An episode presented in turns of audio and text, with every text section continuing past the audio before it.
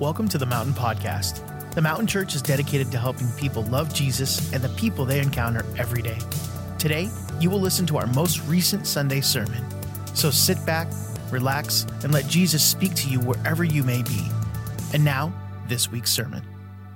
Well, we have a very uh, special guest today. I'm, I'm excited to um, invite uh, our speaker, um, Steve Harmon, to come and speak with us. He has a real grace and gift for healing, and that's both physical healing as well as inner healing of deliverance issues. So, Steve, I'm going to invite you to come, and would you put your hands together, invite Steve as he comes and shares God's heart with us here today?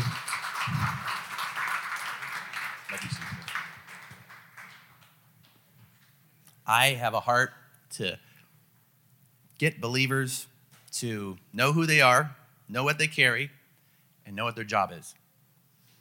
Because I want to see this world changed. I don't know about you. I don't know if you like the way the world looks or feels, uh, but I don't. I don't. I want to see it changed. I want to see this world in a better place.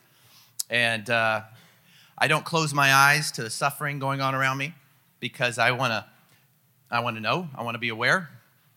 Uh, because the more I see it, uh, the more it motivates me to do something, to want to change for the better. And uh, and I think the thing that I wanted to talk on tonight, today, not Thursday, is uh, I don't know if you were here Thursday uh, this week, but I was talking on an aspect of the kingdom. And I was talking about what the kingdom is to a degree. But I want to really define it and then show what it can look like corporately. And so, what I talked on Thursday was that we can move in spiritual gifts. You know, the spiritual gifts, I, I know Paul says it spiritual gifts, but I, I rather look at, at them as tools, tools to show people that God exists and show people that God loves them and how much God loves them. And so, a lot of times believers don't understand the degree of how much they really carry that power inside of them. They just think that it's only the gifted people out there, the ones who are talented, the ones who are only anointed, are the ones who are going to be doing that stuff. But it's all of us. The ones that are that are doing that, they're supposed to be the ones teaching everybody how to do it. The prophet is supposed to teach people how to hear from God themselves, how to prophesy. That's the job of a prophet. The job of an evangelist is to go out, minister the kingdom, but supposed to teach people how to go out and mingle with the people out on the street, heal the sick, cast out demons, cleanse lepers.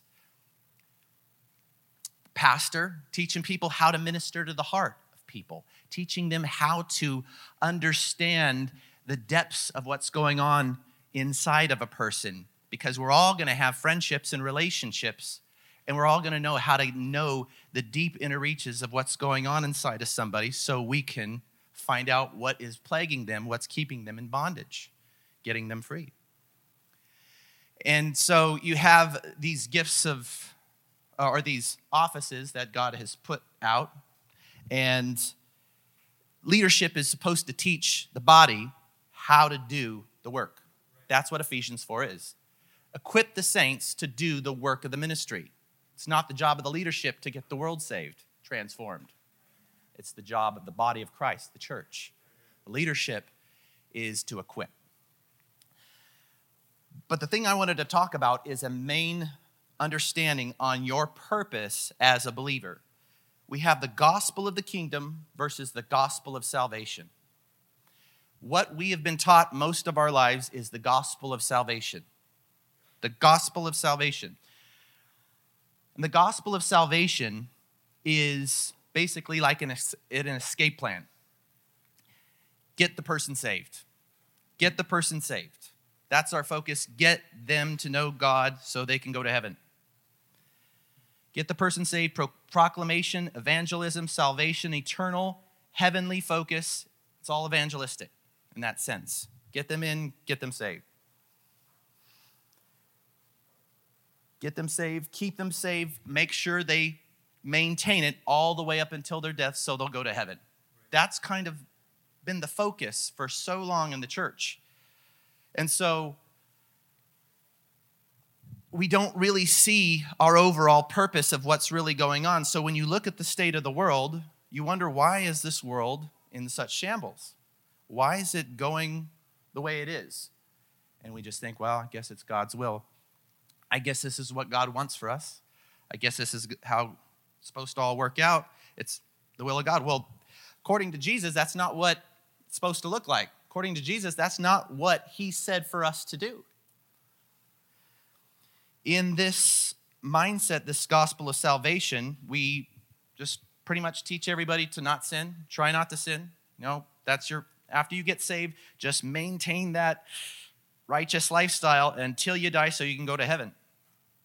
The focus. American dream, we kind of intermingled that within our American Christianity.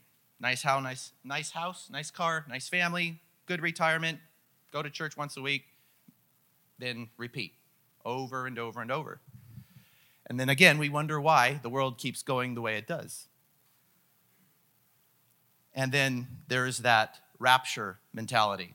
Again, the escape plan. Just, God, get us out of here. It's going so bad. Eject, eject the butt. You know, get us out of here. We want to leave. So, this mentality that we've had within the church has led to the fruit of what we see in the world because the church is inactive with the world. The church doesn't know how or what to do because they're told your job is to get saved and leave. Get out of here. That's not what Jesus taught. That's not what Jesus modeled. And it is so clear in Scripture. But the reason why it's not so clear is because we see it modeled all around us through action. When we see it modeled through action, then we just go, well, 20 million people can't be wrong, right? You know, it's that kind of that logic. Uh, argumentum ad populum. It's a fallacy. But just because 5 million people are saying that 2 plus 2 equals 5 doesn't mean it, it's true, because so many people say it. The gospel of the kingdom is about invading and establishing. Invading and establishing what it looks like in heaven. So that's where Jesus makes the prayer Your kingdom come, your will be done on earth as it is in heaven. Heaven looks like a different place other than earth. It has no sickness there, it has no depression there, it doesn't have anything that we see here. No war, nothing. Everything is completely under control the way we'd want it to be, in the right way. Jesus came to shift all that. He came to, of course, get us into heaven, bring us to the Father, but he also gave us a pattern on how to take back the earth. Because that's what was given to Adam in the very beginning. Take dominion, rule and subdue it. Do you think God just abandoned that plan because it all went haywire? No. Jesus is called the second Adam. So he was reestablishing what he first intended in the garden. He wanted to reestablish that. That's why Jesus' ministry was modeled to heal the sick, cast out demons, cleanse lepers. The kingdom of God has come upon you. That's what he called it, because he was removing the demonic powers from this planet. And he was t- showing 12 other people how to do this, and they were supposed to do the exact same thing. 12 shows, 144 shows, you know, it's supposed to just keep multiplying and multiplying. The gospel of the kingdom is to influence through servanthood, uh, servitude, godly leadership, act of faith. Focus on taking dominion, possession of the land. Jesus' mission statement was this in Luke 4 18 through 19. He says, this, he, wrote, he opens up the scroll and he says, The Spirit of the Lord is upon me because he has anointed me to bring good news to the poor. He has sent me to proclaim release to captives and recovery of sight to the blind, and to set free those who are oppressed, to proclaim the favorable year of the Lord. And then he rolls up the scroll and he says, Today this has been fulfilled in your midst. Jesus does some things wrong there, according to our biblical way of hermeneutics and our uh, form of exegesis. He, he quotes that out of context and he adds to it give sight to the blind. Isaiah never said that, and then he cuts it off at the end of that verse and he doesn't quote. And to bring, he says, after he says to proclaim the year, the favorable year of the Lord, and he doesn't keep going after that. Because after that, Isaiah was talking about judgment. He cuts off the judgment part. He doesn't want to bring that. Why? Because he was not there to bring judgment on the earth. He was coming to save what was lost. So that's why his two apostles, when they rejected Jesus, they wanted to bring fire down, and Jesus rebukes them and says, You don't know what spirit you're of, for the Son of Man did not come to destroy men's lives, but to save them. Jesus was establishing his kingdom and dominion on the earth.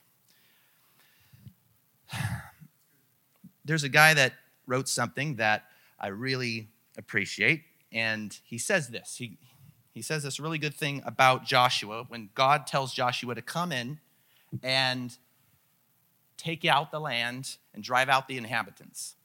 He didn't just say, go in there and set it up, but this is what he says. He goes, I want, to, I want you to imagine a conversation between Joshua and God. Now, Joshua, I have called you to take the leadership from Moses, and I want you now to take my people across the Jordan into the promised land. However, once you cross the Jordan River, I want you and all your people to sit down. Your mission is done. God didn't say that.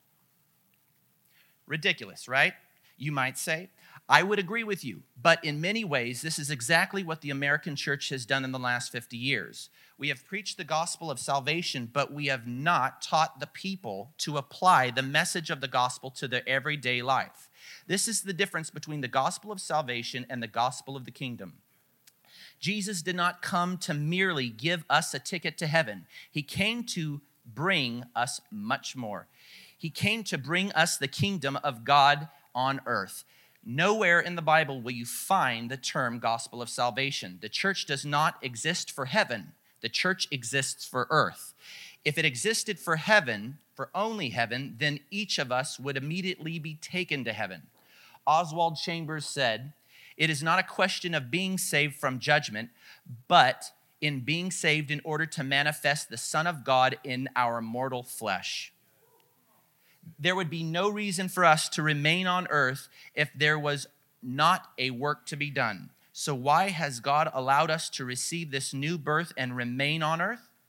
It is that we might bring the kingdom of God into our world, our families, our workplace, and our communities. When I was praying, I was just asking God about the, this church and the name Mountain very prophetic name. Mountain sits high, it's over everything, and it sees a distance. And I just felt like the Lord speak about this church being a place for healing, like a hospital, and a place for transforming. As it sits on this plateau and looks down at the city, it sees its mission. That city right there the, the, the one the city that's called sin city that everybody looks at as this is a lost cause. This place is a lost cause not to god. That's where god usually shows up the most is when everybody forsakes something like this. This city belongs to this church.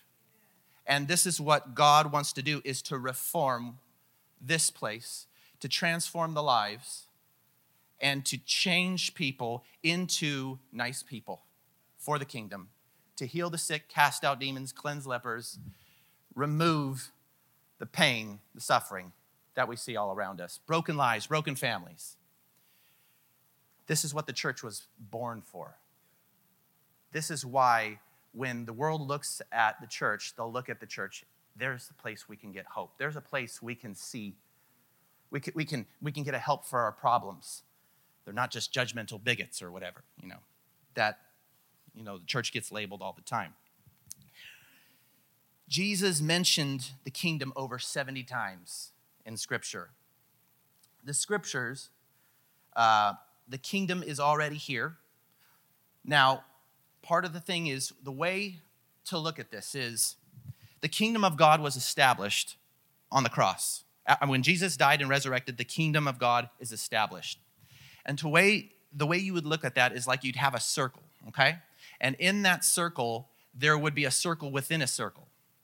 But at the corner, there'd be this little blip, and that circle within the circle, like the circle is earth, and inside that circle is the kingdom of darkness, just shadowing the edge of that circle. But when the cross happened, it had to kind of do a little loop de doo around that because the cross was established right there and then went around the inside. Look at what Jesus did was Normandy. You know what Normandy was in World War II? The Nazis took over all of Europe and they pushed uh, the, uh, the Axis pushed out all of the allies. And so they had to make this coalition force to come back and reinvade Europe. And they started on the beaches of Normandy. Normandy, or D Day as it was called, is the cross. And the kingdom of God is reestablished from when it was lost by Adam and then it starts sweeping over, retaking ground that was lost. That's what the church is supposed to be about. That's what we're doing today. That's why things are happening at a more accelerated rate. The, the darkness is getting darker, the power of God is getting stronger. Because light and darkness are coming to a head in this clash.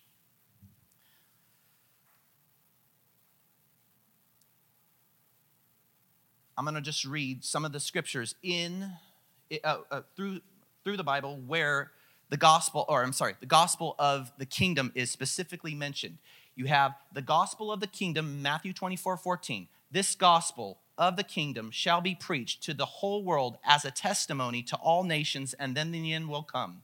Luke 4, 43. But he said to them, I must preach the kingdom of God to the other cities before it was sent for this purpose.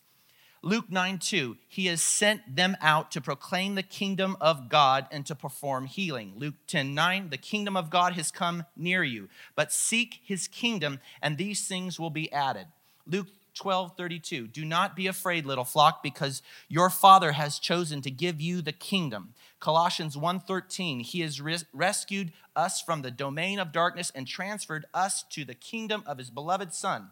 Hebrews 12 28, therefore, since we have received a kingdom which should not be shaken, Let's show gratitude by which we may offer God an acceptable service of reverence and awe. The kingdom is here. It is not going to be established in the millennium. It is already here. Those scriptures prove it over and over. The kingdom is here. And then Luke, or I'm saying, sorry, Isaiah 9 7, of the increase of his government there will and peace there will be no end it's saying that the kingdom will not be overtaken once it's established. So, why are we living like it's going to be taken? Part of that is eschatology, it's the rapture mentality.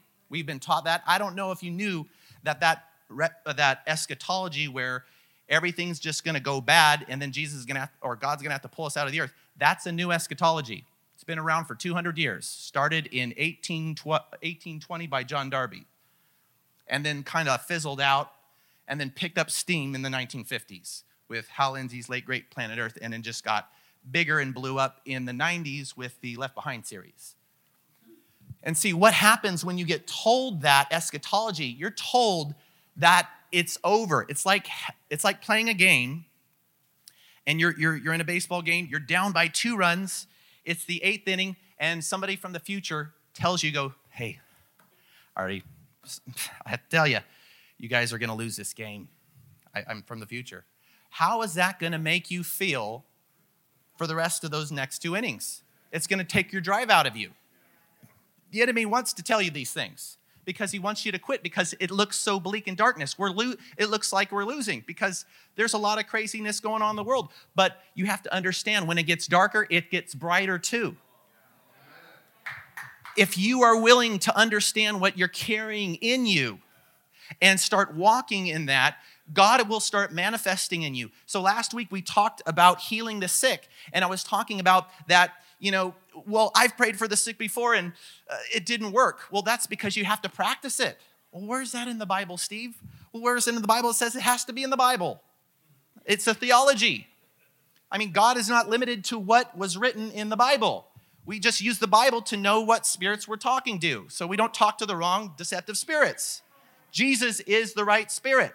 And that Bible lets us know. That's our plumb line. But the reality is that God is going to be establishing his kingdom and he's going to do it through his people because that's how he designed this. It's just not going to happen by us sitting around and doing nothing. That's when we sit around and do nothing, that's why the world starts getting worse. But what I believe is happening is that there are people that are finally getting it. They're realizing who they are, what they carry, and they're not letting bad theology hold them back. They're pressing through it. They're looking at the scriptures and not let, reading it through somebody's lens. We are to take the land.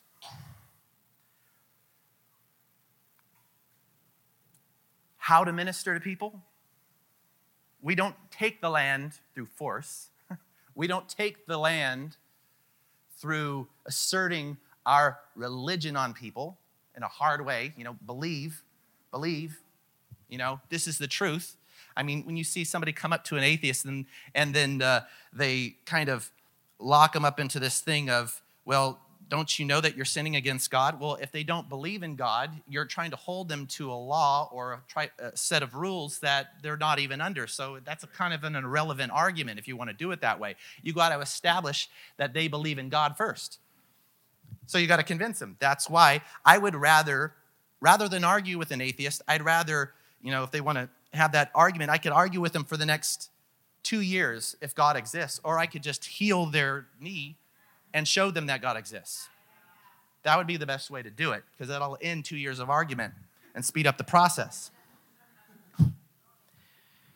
This is why God wanted us to do miracles because it does a whole lot better than us having to speak, which is what anyone else can do. I remember somebody saying something like this Well, they go, you know what? We go out and we feed the homeless and, you know, and everybody, they go, yay, good job. You feed the homeless, and, which is good. We need to do that. That's just a part of what Christians should be doing. We need to give people their needs. But he says, I realize though, but not everybody gets happy when cancer gets healed. Not everybody gets happy when paraplegics get out of wheelchairs. Why? Because power forces a decision in people. A Muslim or any other person or an atheist can go out and feed the homeless. That doesn't prove anything. That just proves that some human beings have some money and they lent that to somebody for their needs. But if something that is inhuman, humanly impossible happens, then people have to think about that and that starts to challenge them. So that's why miracle signs and wonders have such a great effect on changing the hearts and minds of people once they encounter those things. Can't tell you how much better they work rather than holding up a sign or having a megaphone or handing out tracts to convince people that God exists and wants to have a relationship with them. It works so much better. Jesus knew what he was doing. Bless them. Go out there. Sometimes, I think a lot of times we, we, we, we chalk ministry up to you have to only be this type of person when you do street evangelism. That's the only way it can be done, which is, again, we're, we're drastically limiting how this is supposed to work. Uh, that is one way you can go do it. But Jesus says to go to all nations and preach the gospel. Not everybody's going to get on a plane ticket and go somewhere. Your nation is your sphere of influence, the people that are around you, your family, the people at your school, the people at your job, just people around you. That's your world. that God wants you to minister to. And the way you minister to them is not, do you know Jesus died for you on the cross? I'm not saying you don't do that, but what I'm saying is you don't have this cookie cutter approach of how you want to minister to people. You look at the need because what is the whole goal? You're wanting to draw them to God, entice them to God, not fear them into this place and pressure them. It doesn't work. I've seen a lot of salvations come from fear. I've seen uh, and pressure. I don't. Uh, when I, the people, a lot of salvations that I've seen happen that way. The walk it doesn't maintain a good strength, and a lot of times they fizzle out. But when they come through God because they want God, because you drew them into something, then God gets their heart and then can do something miraculously and establish something powerful. Bless them by giving them your time, your ear, your money, your counsel, your help, praying for them, of course, and friendship. They're going to see God existing in you by your service and love to them. That's what love is supposed to look like. I we'll, we'll, we'll talk about love, but we needed to find and get into the minutia of what love is supposed to look like in relationships. And whether those relationships may be five minutes when you encounter somebody on the street or in a Walmart, or whether it's somebody that's at your job and you're seeing every week and you're watching them go through their own hell in their life. You're hearing their story, you're hearing what's going on in their life, and then you get, get with them on their lunch break, and then you just talk to them, hey, can I pray for you? Can I pray for you in this situation? And see, they're gonna just see this the love of this Christian that wants to intervene into their life. And they're just gonna, they're not judging them, they're not telling them you need to go to church, go to Jesus. They're just gonna see this love from this person that is interested in them and wants to help them. That's going to make an impression. That's going to make them think that there's something different about this Christian, which is me, means this they're going to be something different about the Jesus that they're talking about, which means they're bringing down a wall and they're opening up their heart. And that's how people start to go or start to move towards the kingdom of God. Paul says, I plant the seed, Apollos waters it, God grows it. You just know where you're at with each person. I'm planting the seed, which means you're fir- the first time they ever hear of what you believe, because you don't have to tell them what you believe. They'll sometimes ask once they get to know you, you're interested in them, they're going to want to know about you. You can just tell them a little bit about yourself and about what you believe in your heart and what you do in your life. And gonna, then, then they will inquire more for those things. That's how it works. And then sometimes, being led by the Spirit, God will just say, I want you to give them this prophetic word. I want you to say this to them. I want to give you to you to give them this word of knowledge. How would you have known that? Because God showed me this. Give you a couple examples of that. But talking about the future really quick. Let me establish something real quick. I don't know, you there's this one guy who has this really awesome story that I like hearing. And he said one day, he said he was done with the ministry. This is back in the late 70s, I think. He says, I'm done with the ministry. And he's like, God, I quit. Spiritually unemployed. I'm not working for you anymore. I'm going to take up my brother Adolfo's offer um, and I'm going to go work for Amway. Sayonara. I'm done. And God's like, okay, I hear you, Mario. He goes, but before you uh, quit, I just want to, I want you to pray and I want you to, I, I just want to talk with you real quick. And he's like, he's like, ah, no, no, no, no, no. I know that trick. I know what you're gonna do. You're gonna, you're gonna give me a promise, and then you're gonna make me a prisoner to that promise, and then you're gonna create a crisis, and you're gonna make sure that that doesn't happen. No, I am not gonna do that. So he's upstairs and he's throwing furniture, and it's hitting the wall, and he's like so angry. And then finally, he's like, okay. He says to him, and he speaks to him, and he says this I'm gonna pour out my spirit on San Francisco and the whole world is going to watch and wonder. He goes, That does it. How could you say something so low, so impossible? How in the world could you say something like this? Yeah, it's impossible. If you're going to pour your spirit on, out on San Francisco, California, you prove it to me supernaturally right here and now. And then the phone rings instantly. And he goes, you thought I answered that phone quickly. He's like, I didn't. I looked at that phone because I knew Jesus was on that phone. so he looked at it and he goes. All right. He picks it up. He goes, Hello? He goes, Yes. He goes, Is this Mario Murillo? He goes, It is. He goes, This is Bob Dylan. He goes, Alan, right now is not the time because he had this friend, Alan, who would do voice impressions. He goes, Alan, who's Alan? He's like, uh, No, this is Bob Dylan. He goes, uh, uh, uh Okay, okay. He goes, I just got saved and I have a friend who, who uh, said that I have a friend who is nasty and weird and would do whatever, and he can help pray for you when you tell your audience today that you uh, ha- have given your life to Jesus. So if you want to, in other words, if you want to pray away the enemy, this person can do it for you. And he says, My friend gave me your name. And he says, If you will you do it? He's like, uh, Yeah, sure. He says, Okay. Well, then there'll be two tickets for you and will call. He's like, All right. He says, and as they're ending the phone call, Mario says, Oh, by the way, I'm sorry, Bob Dylan says to Mario and says, Oh, by the way, Mario, did God tell you that he was going to pour his spirit on in San Francisco? He said, He's going to do it.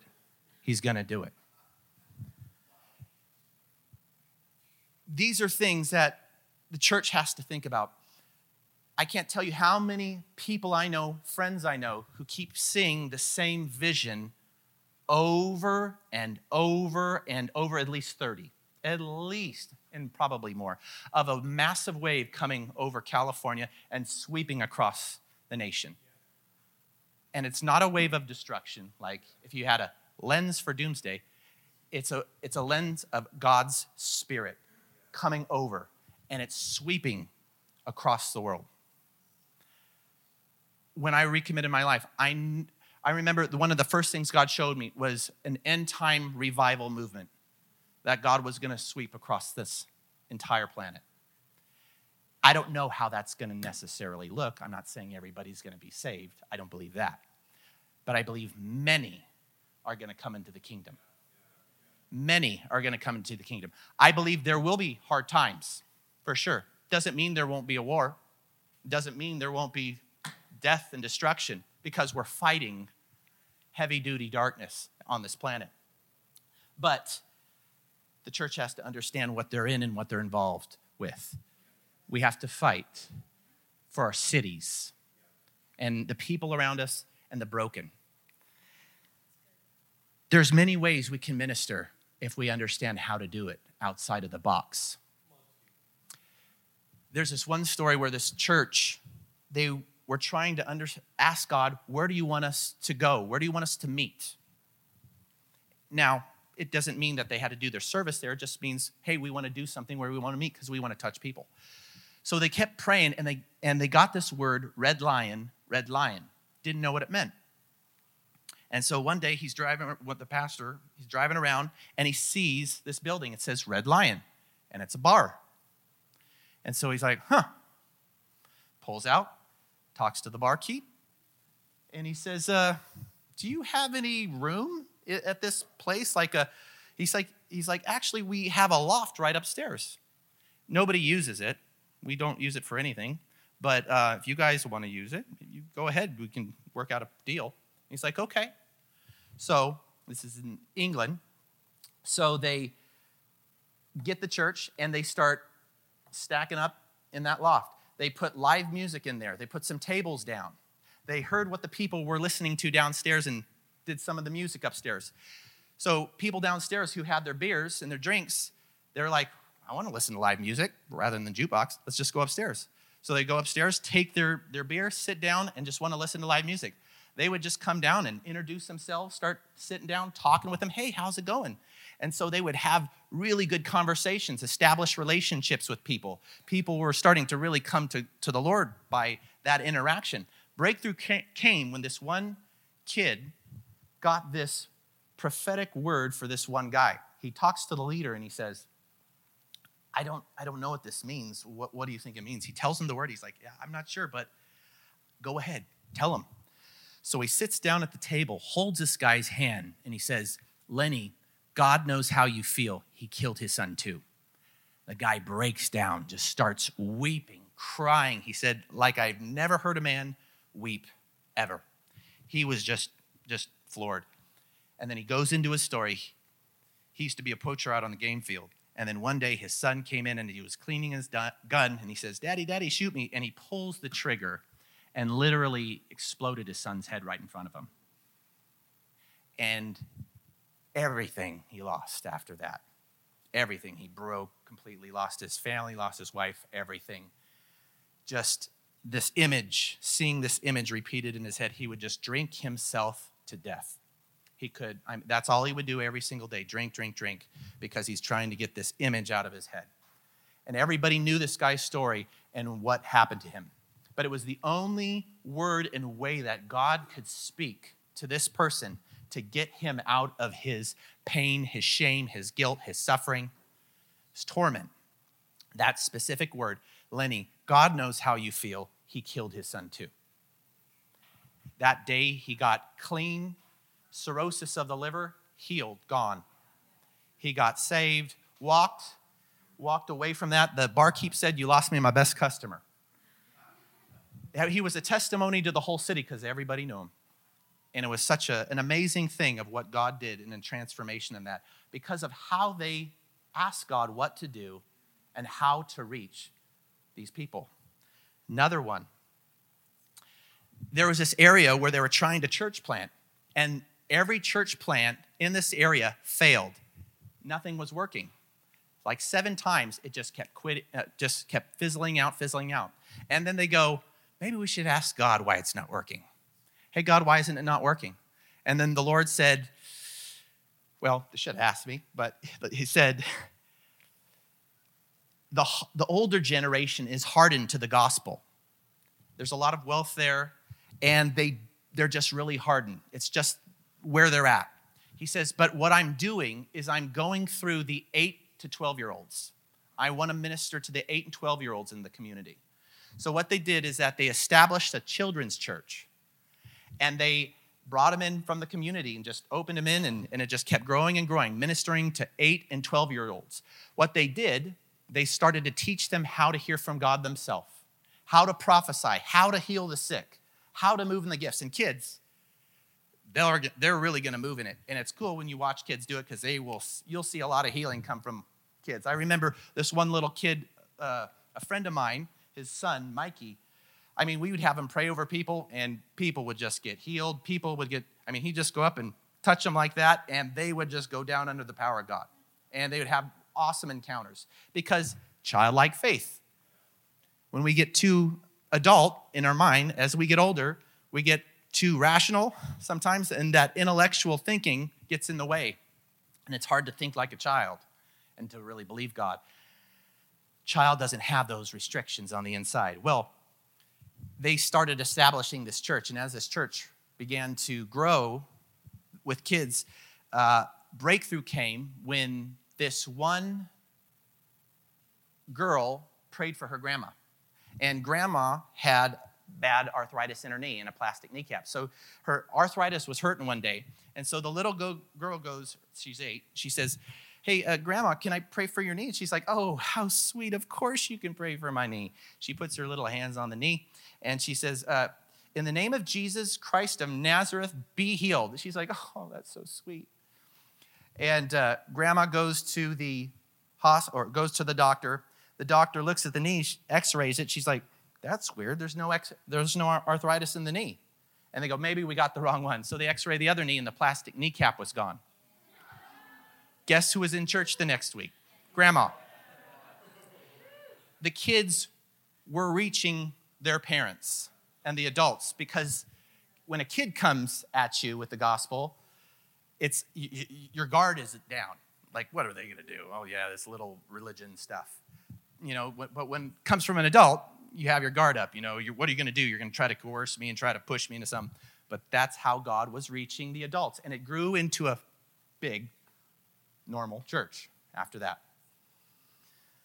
Other thing was there's this one area in Eastern Europe where everybody, there was so much crime in the community, they didn't know they didn't know how to reach these people because nobody would leave these buildings because they just didn't they didn't ever want to get out. Well, there was one building where they prayed and God showed them this 38th floor was condemned. It was all burnt out with the fire. So what they did is that they bought the whole entire floor and they established uh, they renovated the whole thing. They established a room for training, an area for lounging, put some comfy seats in there, laundry room, and a cafe and a nursery. And that and they ministered to the entire the entire building. Everybody on that entire building, they knew they could go there. They could do their laundry for free. They could get food for a low price, and they would watch their kids for them. And it was known as the church on the 38th floor. Whole, I mean, tens of people were getting saved and healed, and I mean, just so many things. Then there was another idea where they bought a small grocery store and they would sell all the food for cost. And then they would get the people's lists of what they wanted at the store. They'd go get it for them while I'll sit down, counsel them, pray with them, meet their needs, and watch their kids for them. And I mean, it just exploded. And tons of people would come. I mean, there's just so many ways of looking at it. But I want to end on this. And if we look at just the heart of what this is really about, we're not trying to go out there to change people's bad behavior.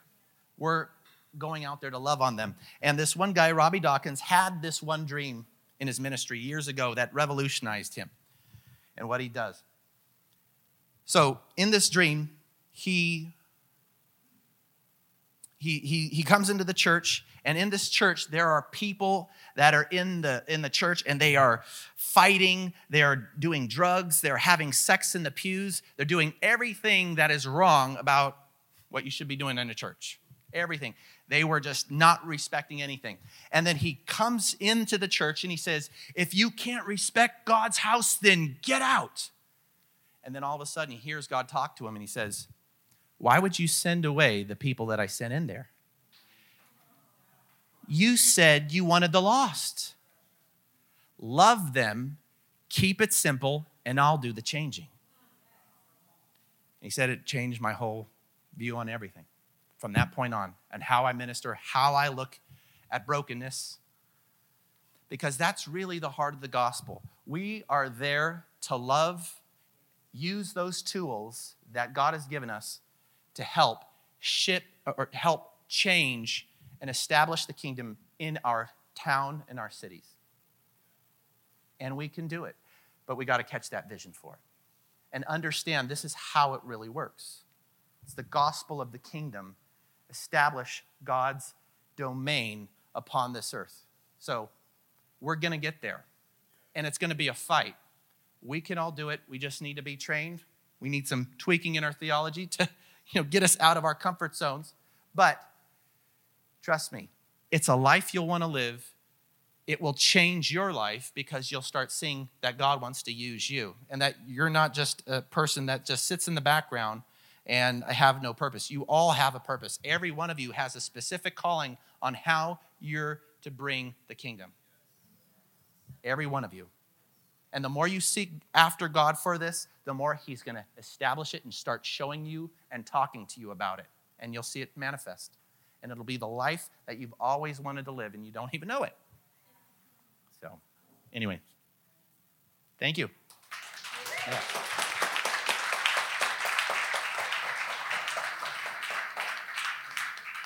Thank you for listening to the Mountain Podcast. The Mountain Church is located in Las Vegas, Nevada, with services happening every Sunday at 9 a.m. and 11 a.m.